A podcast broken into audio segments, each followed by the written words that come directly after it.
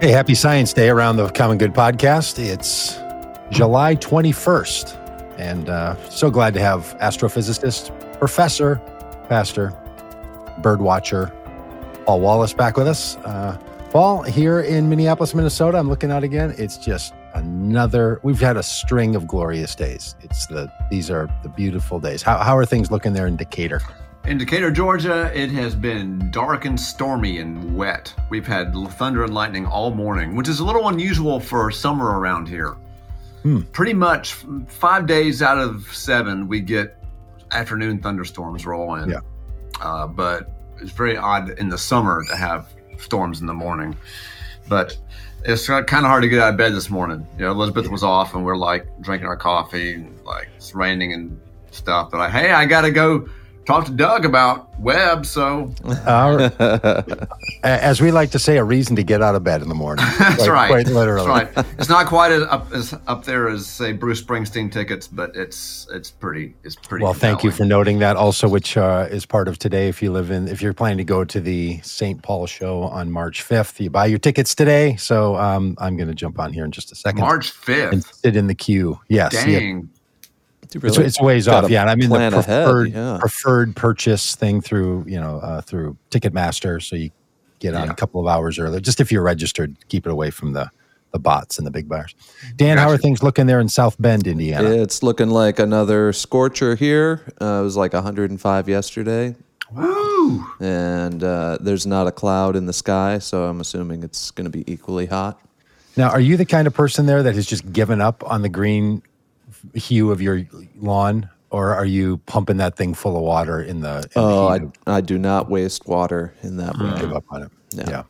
But it, We are- we've got a lot of shade trees, so it doesn't get too toasty. We have a wedding in our yard in September, and so uh, I am under Mm. orders to keep this thing green. Wow. And we don't. We're not fancy with a sprinkler system like our neighbors across the street. So Um, you're out there with your hose and a hustling hoses and sprayers and and getting wet, and he, it's just it's just terrible. We're going to work on the James Webb. We're going to talk about the James Webb uh, results. We've been waiting a long time to see these things. Uh, we're now seeing them, and uh, so we're going to show a little video, show you some photos of uh, of what we're now seeing of the past. I will not devolve this into how I don't understand Light uh, waves and- toward toward the past. I understand light waves as much as you can. I just don't know how we're seeing them, and are they coming toward us or away from us? I won't get into that. But we'll just talk about Paul what you, uh, with a trained eye, uh, uh, are seeing in these things because to me they feel they're gorgeous but they also feel a little bit like those blots whatever those things are you know that you're supposed to look at psychologists have you look at and say Oh, what yeah. do you see here you know like a Rorschach Uh, test. Yeah. Rorschach things.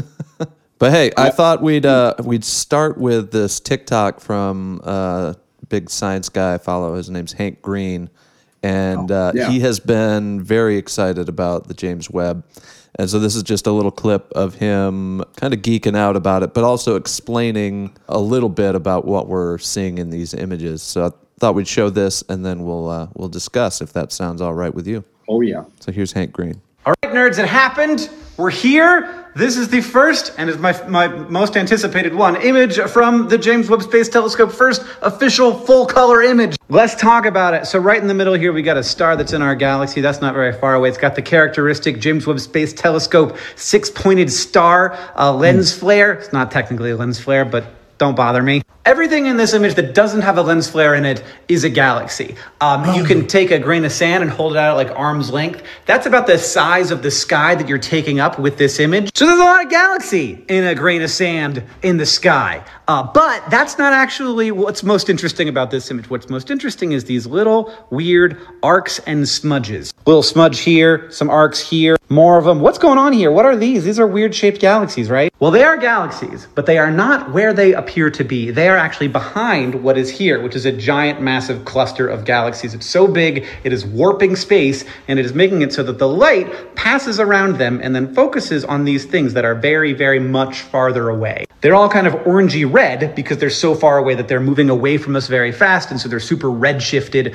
which means that with a previous telescope, you can't really see any good detail because you can't get that infrared light. This is not actually visible light. This is infrared shifted so that we can see it with our eyes. This supermassive galaxy cluster is acting like a giant lens in the sky. It's bending light around it because gravity bends space and thus it bends light as it passes through, making this a kind of telescope. So this is a giant natural telescope that's better than anything we could ever design in terms of how much it can magnify. What we have done here is taken the best telescope that so far humankind has ever been able to create, and we have pointed it at another telescope, a natural telescope created by the universe. And that is showing us these things that are not as anywhere near as close as these galaxies. They are some of the first galaxies that ever formed. We are looking 13 and a half billion years into the past at the very first structures in the universe. There will be more images from Webb coming out tomorrow, but this is the one that I was most excited about. Thank you to everyone who has worked on this. I've been waiting for this telescope to be in the sky and sending us pictures for like 15 years. This is one of the coolest things that humanity has ever done, and we're all very lucky to be around to see it. well, that puts a point on it. How about that? I love that. Hank Green. All right, what what are you seeing there and hearing from uh, Hank Green? Yeah, so see, you can see all those little arcs. Those of you who are looking uh, at a screen right now can see all those little arcs that uh, Hank was pointing out, and those are basically just smeared out, blurred images of extremely distant galaxies.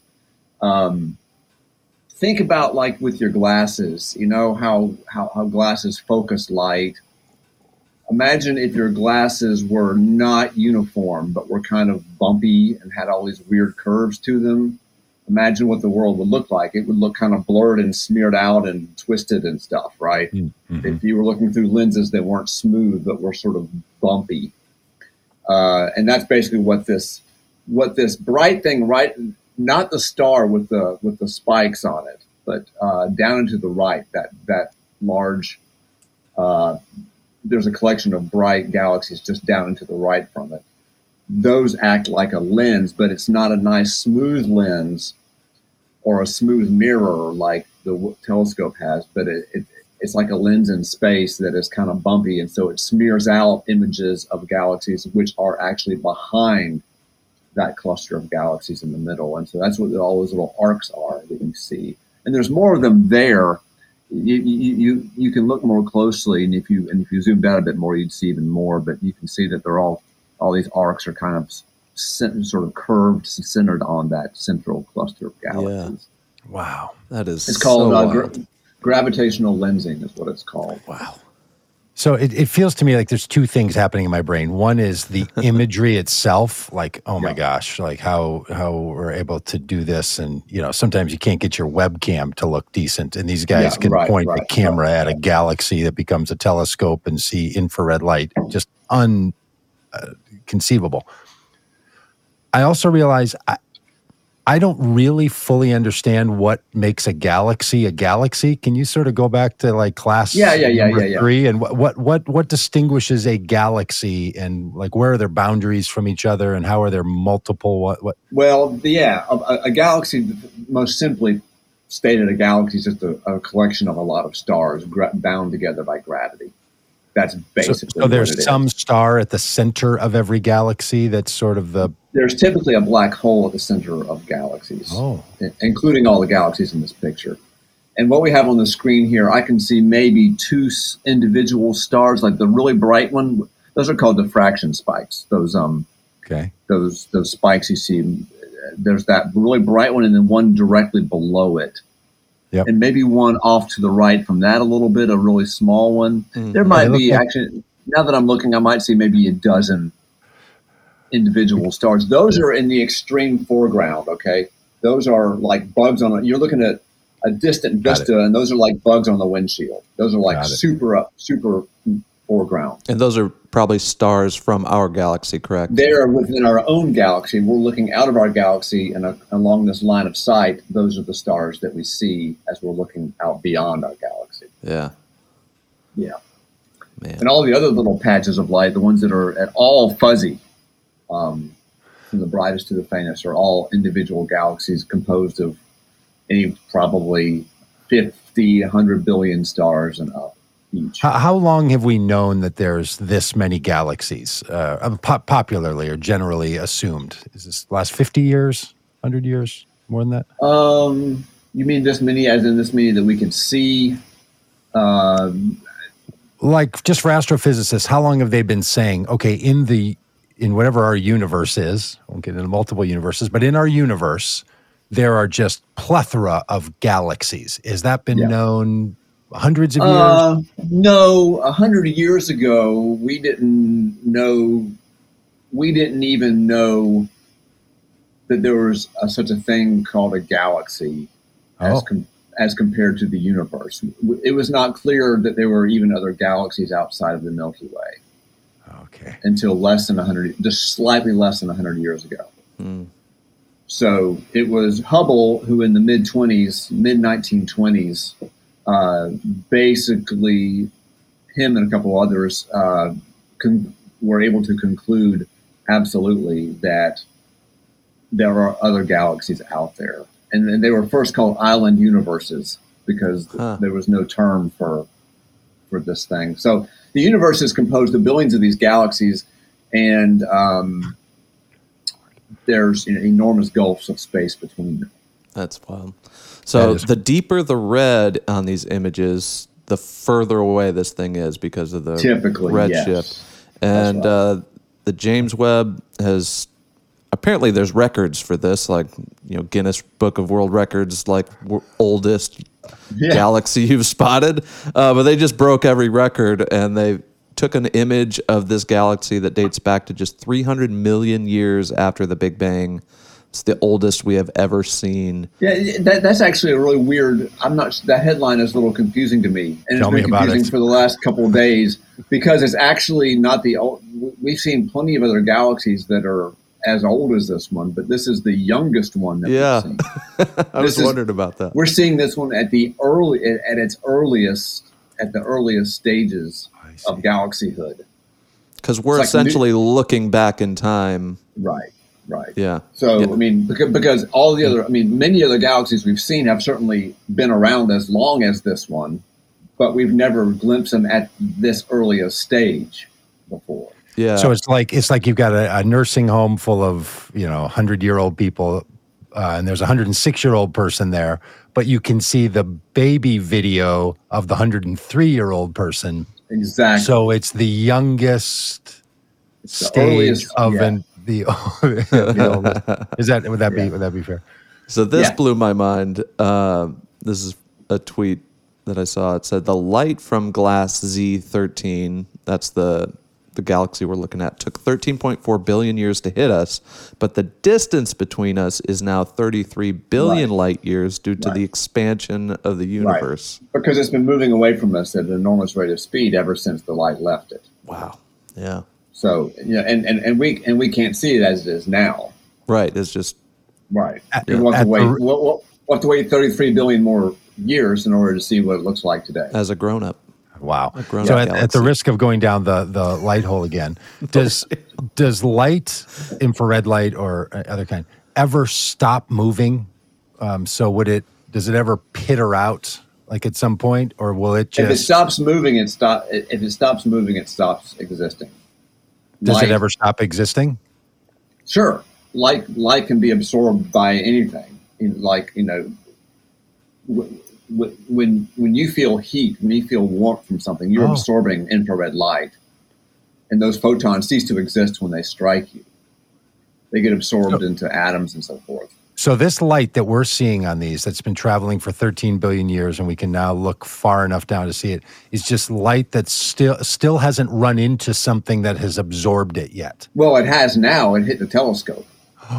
So we're ruin, we're just So ruining all that old light. We're it, just it traveled, it traveled for 13 and a half billion years and ended up it's one of these lucky com- just uh. absolutely infinitesimally lucky photons that happened to hit this one telescope that humans have, you know I mean, if this doesn't get into the philosophy of the observer changes the observed, I don't know what else kind of says it. Like there used to be a photon that was Well, for 13 billion years yeah. just humming along, and all of a and sudden then, we a, and then a telescope and a telescope got in the way and we just took it away, Yeah. literally ruining space. Uh, Yeah, yeah. Good for us. But- okay, that it- fascinating. It is one of it, it, it is one it, it is a drop in an ocean of photons that and then all the other ones just kept on are, are still out there going A light is a light wave made of multiple photons. Like how many photons are in a light wave? It- it's one to one. yeah light Tim, wave well it- the word light wave in my in, in my experience is a little bit slippery um Thank you. because you could have a like a like a laser producing you know a zillion photons a second but still call that a single light wave so the word light wave is actually not is not really precisely used by scientists Okay, so how come people like me feel like, hey, I've really come a long way because I want to talk about the light waves and the red light waves? You Oh, it, the- it, it, it's perfectly fine to use. Anybody will know what you're talking about. But it's it, but, but the term light wave is not so well defined that it necessarily means one photon, or I see.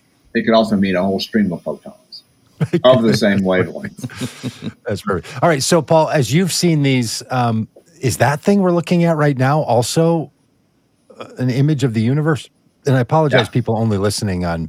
I mean, just imagine the craziest mountain range you've ever seen, and realize it's not a mountain range; it's like clusters of light photons. Yeah, that's dust. Yeah, yeah, that's um, Dust. it's a it's a nebula called the Carina. It's, it's, it's a little small section of a of, of a larger nebula called the Carina Nebula down in the southern hemisphere. And um, this is just one sort of shot of one little part of it. Well, I use the word "little" here, you know, of course. yeah, yeah. Nothing, in it's like scale. this is like sixteen. scale. It's like sixteen light years side to side, left to right in this picture, something like that. Wow. I, I think. I, I think My that's what I read. Is this colorized? Is this like something they threw into some? It is a little bit, yeah, it is a little bit colorized, but it's colorized intentionally to make it look more or less what it would look like if you could see it. Um, it wouldn't look exactly like this again because it's an infrared light, but the coloration is not, shall we say, it, it, it's it's not overdone just for dram- Okay. drama. It's it's done mostly for for you know sort of a real. That's more or less what it would look like. Yeah. How, how, how does this strike you, Paul? You've been an astrophysicist. You've watched the James Webb come from conception. Now it's up there Yeah, I remember it. these images. So- How's it hitting you? 20, 25 years ago. I remember them. I remember seeing a little model of it at the conference back in the 90s. Wow. Um, uh, no, it's it's lovely. I can't wait to see more. Um, it's it's phenomenal what what's going to be uh, learned from these. Um, uh, you know, and, and I'm not going to be able to teach astronomy this summer. Uh, I guess I'll have to wait till next summer to, uh, to actually teach my students about it. Yeah, what a, I mean, some of the things that they'll discover will probably be unexpected and they Yeah. don't even know that they're looking for. But what are some of the things that they are looking for with this telescope that you're excited about? Well, one thing they're going to do is, and they've already started to do this, and I think over the next 10 years we're going to see a lot more of this, is um, they're able to determine uh, the composition of atmospheres of planets outside the solar system. Wow. How which can they do that? What, what, what are they seeing that can tell you what the atmosphere is like? what you have to do is you have to collect enough light to be able to break it up into a spectrum. And when you do that, when you break it up into a basically think like a rainbow, right? You, you just take the light and you and you break it up, you know, according to Sure. you know, the wavelength, so like a spectrum. Um, uh, certain certain colors stand out, and different elements, hydrogen, different molecules like water, Huh. show up in those spectra. They have signatures, what we call what we call a spectral signature, and think of it like a thumbprint. Okay. If you look at the spectrum of, of, of, of say, uh, Jupiter's light, what you get is you see the thumbprint of hydrogen, you see the thumbprint of helium, you see the thumbprint of um, methane, uh, ammonia, stuff like that, and so you can determine what's in what what composes Jupiter by looking at its spectrum. And the same thing applies to stars, you know, the moon, anything. Um, So all these, all these, all these photons are flying around the cosmos, and it, some are hitting this telescope. Where does all that data go? Like, how does the telescope work? Because it's taking in all this just massive amount of data all the time, and then Mm-hmm. some scientists are going to direct the telescope certain places, or are they Yeah. just going to take portions of the data? Like, how does it keep that data accurate? Is it coming to a big computer here? Do, do you know anything about like? yeah, how yeah, yeah, yeah. It, it, I don't know the. I do not know the details of it. Um, uh, the closest I've been to, I've been in the building where a lot of it is received um, at uh, up in Maryland. Um, but it gets, it, it gets. I, I don't know what the timing is, but it basically gets, you know, dumped once every, I don't know, thirty minutes, once every hour. I don't know how often it happens, but it just comes down as a stream of data, and uh, so the the, the the telescope collects it and uh, sends it down radio through radio waves through radio. because it's not act like these are not photos that it's taking, right? The the James Webb isn't like you know, we would think about a photo on a camera. no, it's, or it's, it's a di- it's a digital photo. Yeah, it is. It is literally a digital image, a digital photo, just like your just like the camera. I mean, not like just not just like the camera, but the essence of it is the same. It's got a light sensitive digital surface, and it's called a CCD. It collects the light and it's just firing constantly, or, or in some some sequence, like it's just running all the time, and people are going to direct it toward different. Yeah, yeah, it'll be yeah. It, it gets it, it gets directed. Um, you know, uh, the way it works, of course, is that it's pointed away from the sun. Okay. So if I want to look at something that's right now in the direction of the sun, I got to wait a while. You know, I got to wait. You know, for example, right now, uh, if I want to look at something in the constellation of Gemini, I'm I'm sunk. I need to wait until the sun moves out of Gemini, then then the telescope can look in that direction. So there are limits to where it can point at any given time. But yeah, different groups uh, they compete for time on the telescope and different targets, and um, those targets vary throughout the year. But and then they get the data sent to them, and they can break it down. And So people that have waited their entire life for this, built around it, how are they feeling? Do you have any sense? Like people, I, I, I uh, can't imagine what it would be like. I mean, for me, I've been watching from you know the sidelines, sort of Yeah. you know, like a cheerleader. I can imagine what it would be like. I mean, multiple careers have been spent. Hmm. Many careers have been spent on this. Uh, you know, and I can't imagine what it would be like. You know, the nail biting uh, sensation of watching that thing launch Oh gosh, you know, yeah. on a rocket, and you know, oh my God, and then and then waiting for it to get out to its its point, and then to Mhm. unfold, and then to cool down correctly, and just there's so many possible points of failure. right. Now, correct me if I'm un- wrong. With with Hubble, it took a an additional space flight to fix Yeah, the Yeah. the mirrors, right? Like, yeah. so we were getting these images that were blurry, and everyone was kind of like, "Oh, that was but disappointing." unlike Hubble, we can't go service this. thing. right? it stops working now.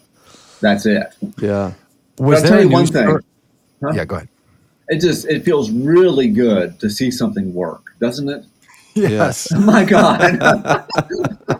I mean that that's like beneath all of it for me. It's like this existential sense of something is working in this like like Right. you know Yes. you know and and the can beauty that you're saying that through a microphone that just stopped working uh, I know, is like yeah. you know like we're Yeah. always like I got this little thing and I got hang on I got to restart it I have to unplug it plug it back in you just think like it's all great but stuff just doesn't work and then this thing I feel the same way as I felt when they put that Mars lander on Mars a few Mm. years back. It's like, you know, but even more so now because things are so dysfunctional down here on the surface. You know, it's just like, just it's a, it's just it gives me a little faith. Honestly, it gives me some faith in humanity when something like this happens. It's like we can certain kinds of problems we're actually able to solve, Yeah. and that you know, let's just let's just celebrate that today And the level of cooperation required to get something like across this nations because this is Canada, ESA. You know, it's not just NASA. is that right are do the are the other nations uh, and that are involved in this feel as much pride as American viewers I and, hope so. scientists? I hope so. They've had a huge part in it. okay Um, yeah. well I and mean, good for is- Canada you don't hear that often enough uh, All right. just I, I. I think. I, I think, Uh, Michael J. Canada- Fox is from Canada. Rush. Rush. Um, yeah, here we go. Now we'll start the list of all the great. Did you know they were Canadian? Will Arnett. Um, Bieber. Um, th- did I see a news story headline that some kind of random comet or something came whizzing right by and was much, and they didn't expect it to be coming and almost hit the thing? Is that is that It right? It did hit the thing. Yeah. Um, right on, right smack on the mirror. Uh, it's a micrometeoroid, it, which is, space is full of them, and they planned for this. You know, that's one of the great things. You know, people at NASA, this is not a surprise. They planned for this. But uh, I saw a picture this morning that it, it did get hit. Uh, not only they expected it to be hit by a micrometeoroid, but not one quite this big. and, and it happened pretty early on. Happened like in May. I think it happened. Uh, yeah, uncorrectable damage. But apparently, apparently, it's not doing making that big of. It's not really making a difference for the. Yeah, this the data. headline scared me when I saw it. Totally. Yeah, and I think that's just clickbait there because I think that the real the real story to me is that it got whacked by a bigger rock than we expected, and it's still functioning perfectly. Yeah. And then But, I you think know- I read it's been hit by like six to eight Yeah, yeah. micrometeoroids, and they're And like, they yeah, that's what we expected. They totally expected that. This one just happens to be larger larger than average, and it may just be that that's just bad luck, and we have to wait another year for it to happen again. You know, I don't know. Mhm.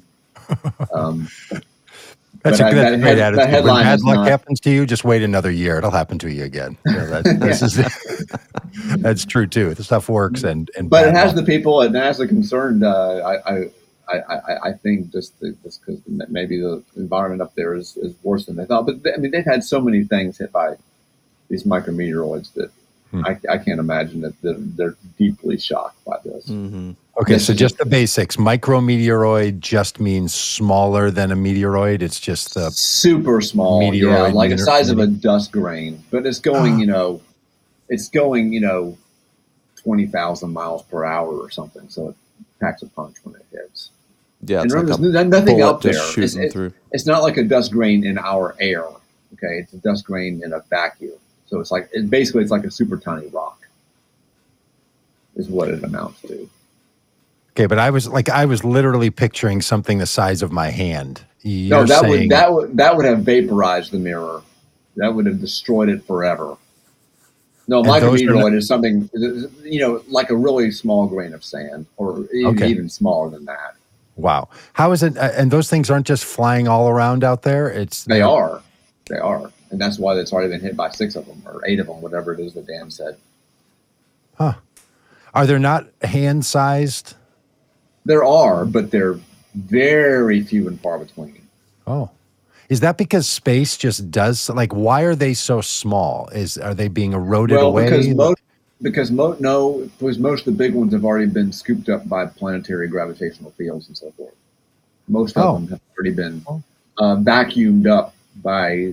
I mean, because the Earth is basically like a big vacuum cleaner, gravitational vacuum cleaner. Uh, it pulls in stuff, so most of the big Oh. stuff has been swept out of our orbit. Okay. Yeah, I guess that's right. So the Earth, our Earth, or just Earth, I guess, is uh, has been pulling in asteroids and it's been making up some of the Earth's crust and everything, right? For Yeah, all of it. I mean, the entire Earth was Billions made of up of made up of, of of asteroids, large and small, that have accrued that have accreted together over over time. ah, okay. So, yeah, that, and, and, and, and there's still a little bit of stuff out there. And the asteroid belt is, of course, where there's more than the average amount of it. Um, but there's still there's still bits flying here and there. But something the size of a hand would would would destroy any Okay. any space probe at all. It would have So- destroyed, you know, so- the lunar rover, whatever. wow. Okay. They, it would have completely destroyed it. because I guess I hear two different things when, when we all talk about this. One is, hey, space is just full of this stuff. And then on the other hand, um, there's enough space and it's small enough that all the satellites and all the probes we have and all the flying things aren't being hit by them on a regular basis. So Right. it's Right. both of And- those things are, are Yeah. accurate descriptions. Yeah, saying space is full of it is a little misleading because uh, we just underestimate just how big space is. It's it's it's not conceivable. Uh, it's absolutely inconceivable. The kind of distances and and voids we're talking about. you know, we we have joked a lot about the uh, the flat earthers, uh, the people who believe that the Earth isn't some form of spherical. are there people who you are already hearing, either of you, that are saying there's no James Webb thing up there? They're not looking at like is that is that a community that's alive and well already, or are we?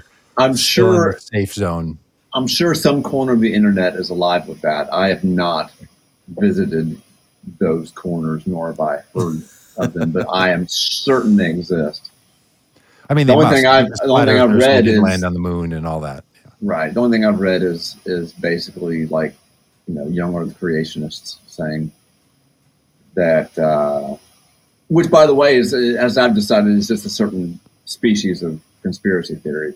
Um, Oh. Basically saying you know, well, it's a it's a technological achievement, you know, James Webb, but we can't really get behind the science of it. The science is wrong, but the technology is right, basically. you know- you know, the whole billions of years thing. I mean, they have to defend their 6,000 year old Right. cosmos or whatever, so they can't accept even the idea that this thing is, you know, 300 million years after the Big Bang, this galaxy came into formation, or, whatever, or that this, you know, anything outside of 6,000 light years is impossible. hmm So when the Earth was being formed, uh, Mm-hmm. how, how many billion years ago now are we on? What, Four and a what did half. we say? Four and a half billion years ago. This part of our galaxy was like full of all kinds of big rocks that could be attracted to each other and Yeah, the solar system itself was was basically just a collection of huge asteroids. And small asteroids too. what as best as we know what caused that to be true just four and a half billion years ago? Because we're talking multiples of that for how long ago the big bang was. Why was there all of that spinning around because the and a half sun because years because the solar system uh, this picture we're looking at now this is a good way to answer the question is basically an, a region of space where stars are being formed. In this picture right here there are certainly dozens of new solar systems being formed as we look at it. Wow. Um, in fact, this that arc you see at the top, you know, sort of how you see the blue sky and then the, and then the dust. See how it's kind of look, looks a little bit arced, curved, Yeah. uh, high on the sides and low in the middle. That's actually a huge. Uh, a, this is part of a. Uh, I can't describe it uh, without like having a whiteboard here, but basically, it, it, it, it's a huge part uh, of, of a huge cloud of gas and dust that's being hollowed out because new stars are being formed above Wow. this picture. But also within this picture, uh, inside that dust, uh, new stars are being formed, new solar systems are being formed. So it's not like it's happening all the time. New new solar systems are being formed all the time, and ours just happened to have been formed four and a half billion years ago. all right so so do some terms with me universe galaxy solar system how, Right. how how do we I mean, we just i kind of use those for whatever reason sort of interchangeably you know i don't know Yeah, yeah, yeah, yeah. Yeah. So the universe is everything. It's there's only one are we confident there's only one or is this I'm multi- confident there's only Okay. one. Um, The Marvel people- universe would beg to differ. Does it include the Marvel universe? uh, and then a galaxy is a vast collection of, of, of stars and gas and dust uh, of matter within the universe. And Okay. and and I, in our visible universe, Okay. we see maybe a hundred billion galaxies, approximately. Okay. So there's a hundred And then- Yeah, and and and a, and a single galaxy is composed of hundreds of billions of stars. okay. Now, around most of those stars are planetary systems, and our solar system is just our planetary system. And we call that the solar the sun. system. The thing we going. call the it thing the that- solar system. Yes. But so there there's hundreds of bil- Okay, hundreds of billions of solar systems. The things solar meaning whatever star star system would yeah, be another. yeah. I, I don't yeah. think that other systems are called solar systems. I, that's just a colloquial term I'm using. They actually should Yeah. be called more technically planetary systems or something like that. Ours is mm-hmm. the only solar system because solar refers to the sun in Okay. Particular. And these are all really, I mean, frankly, these are concepts and phrases that have been around my whole life, but they're really new in our understanding of space, right? Like hundred, Yeah. like fifty Yeah. or hundred years. Galaxy and universe are, are have only been distinguished from each other in the last hundred years. Wow. Do you think this James Webb is going to then give us a set of categories that people are going to say, you know, 30 years from now, we didn't used to use this phrase, but now we know something about the structure Sure. of what is? Yeah. Or do you feel like, no, our structures, we've got the math, like we've worked, the structure's probably not going to be, there's not going to be some new category introduced. Yeah, there may not be a new category introduced as far as large scale large scale structure goes. There may be. There may be. Uh, you know, we have galaxies, we have clusters of galaxies. They come in clusters. There are super clusters of galaxies, which are clusters of clusters of galaxies. Um, there may or not may not be a new term introduced. Um, And- I wouldn't and be what- totally surprised if there was. What clusters them?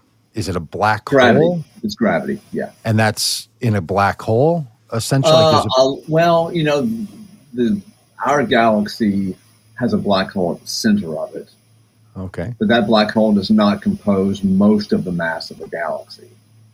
It's it's a, it, it's a decent fraction of it, you know, maybe a few percent of it, but it's not like fifty percent of it.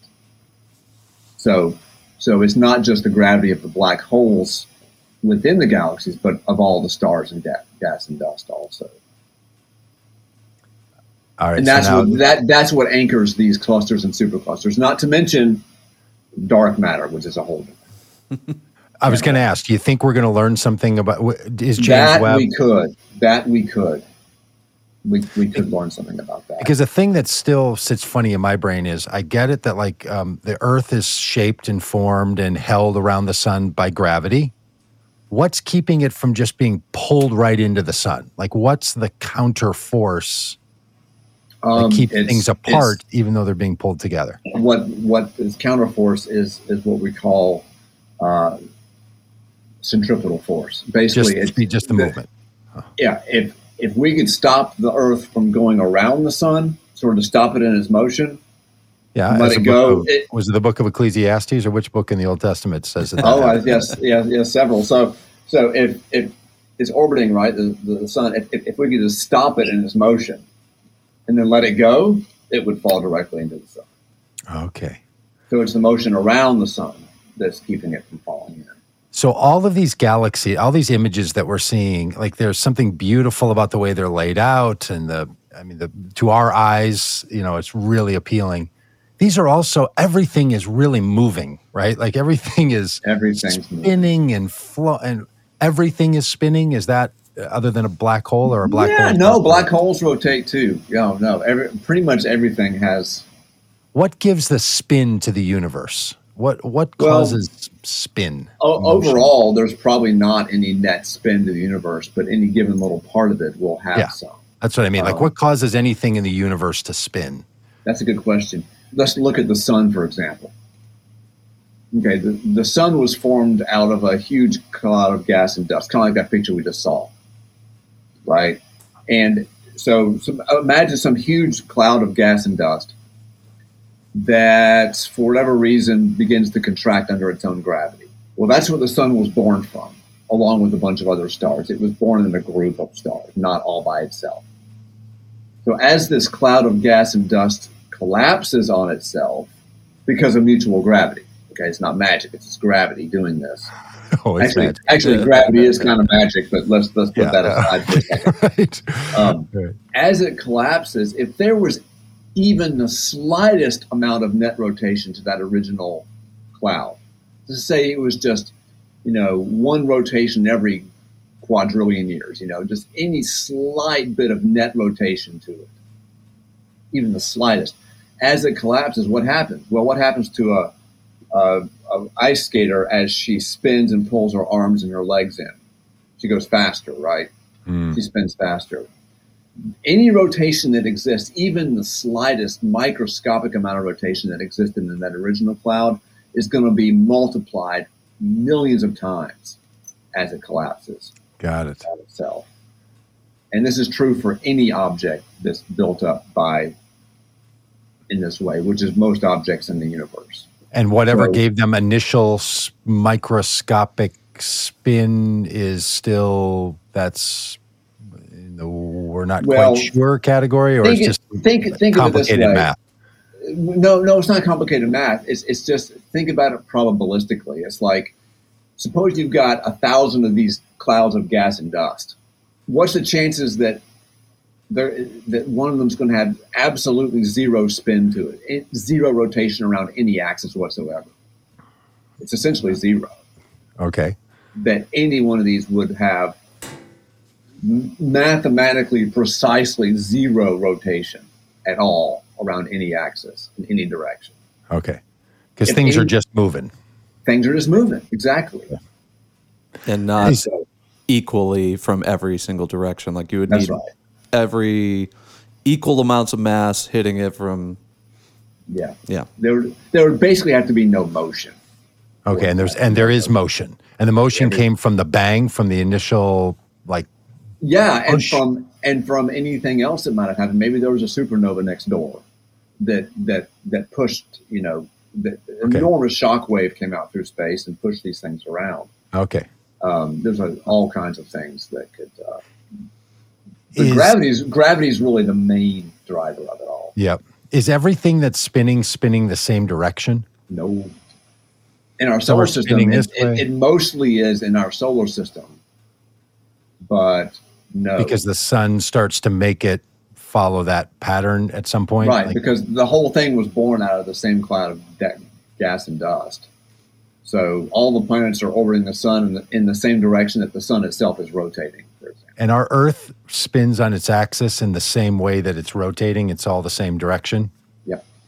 So There are a couple of exceptions to this. You'll be happy to know, like Venus.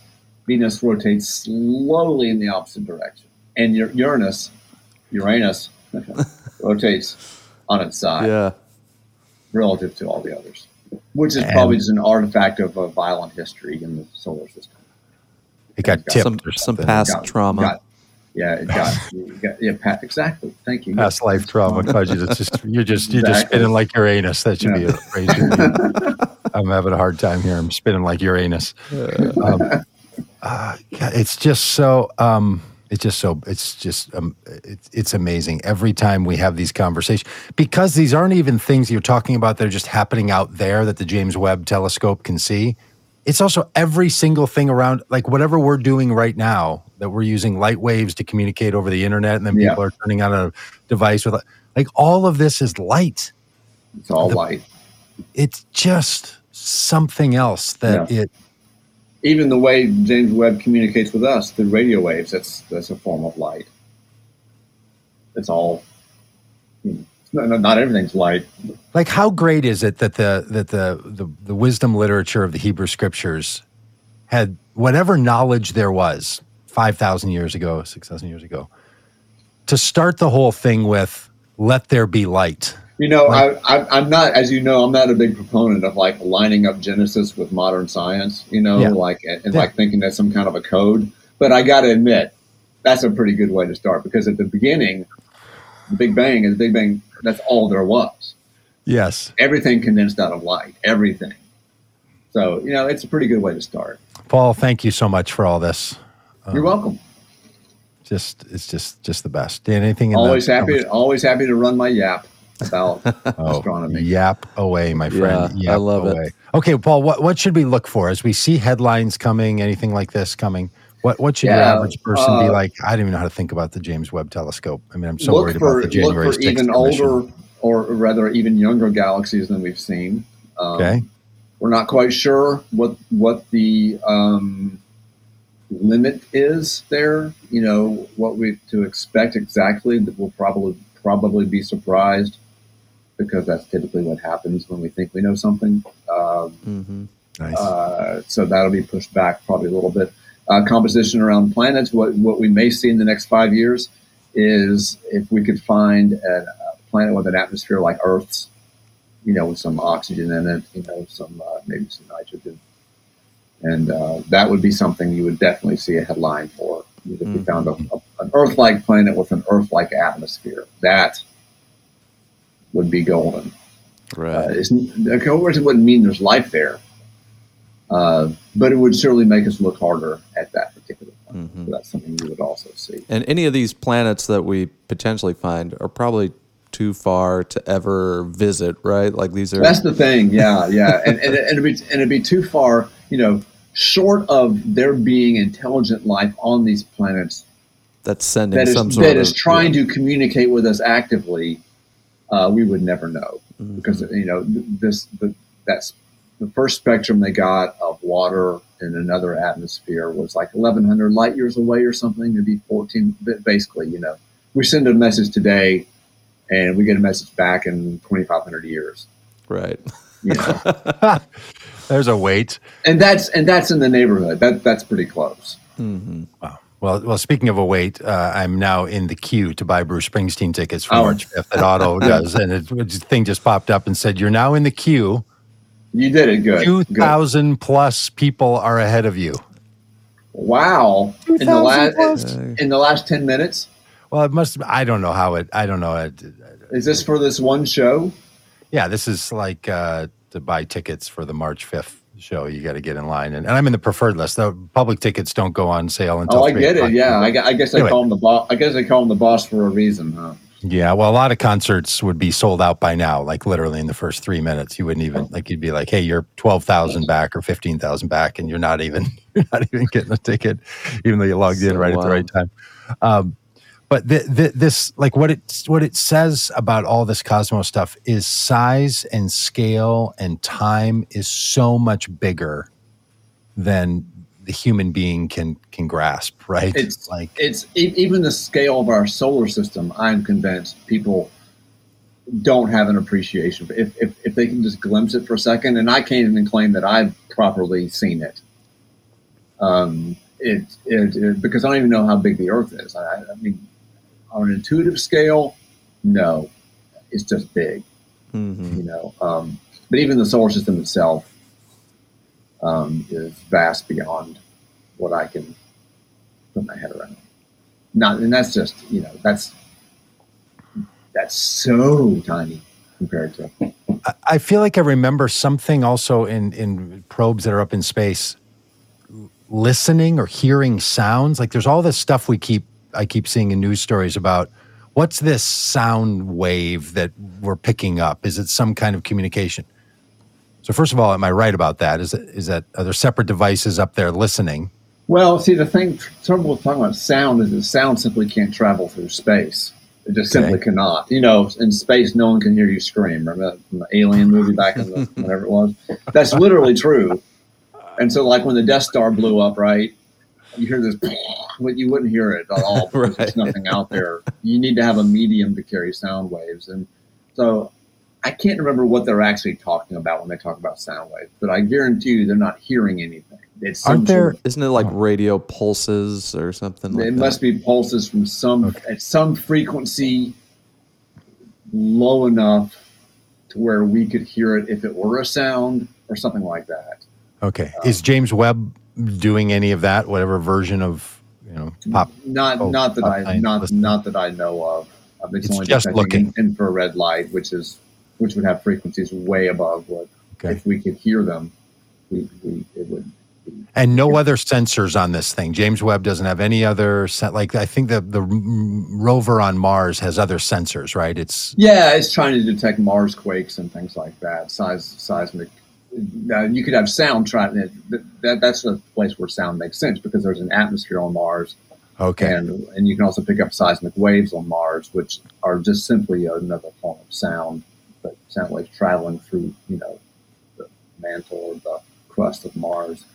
Well, so why, why do I remember people saying things like if other civilizations existed, they would be sending us communications? Like, Through radio waves, yes, absolutely. Radio waves is how they would do it, okay, and and we can't see Which is any light. other way.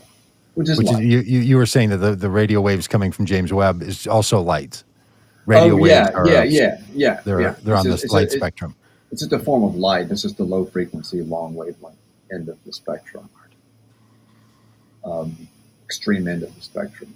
But radio waves are low energy. They're easy to produce, um, and they also go through pretty much anything. So they travel long distances through the universe. So one needs, if one gets a radio wave, you have to have something that receives a radio wave and then turns it into a sound wave that moves.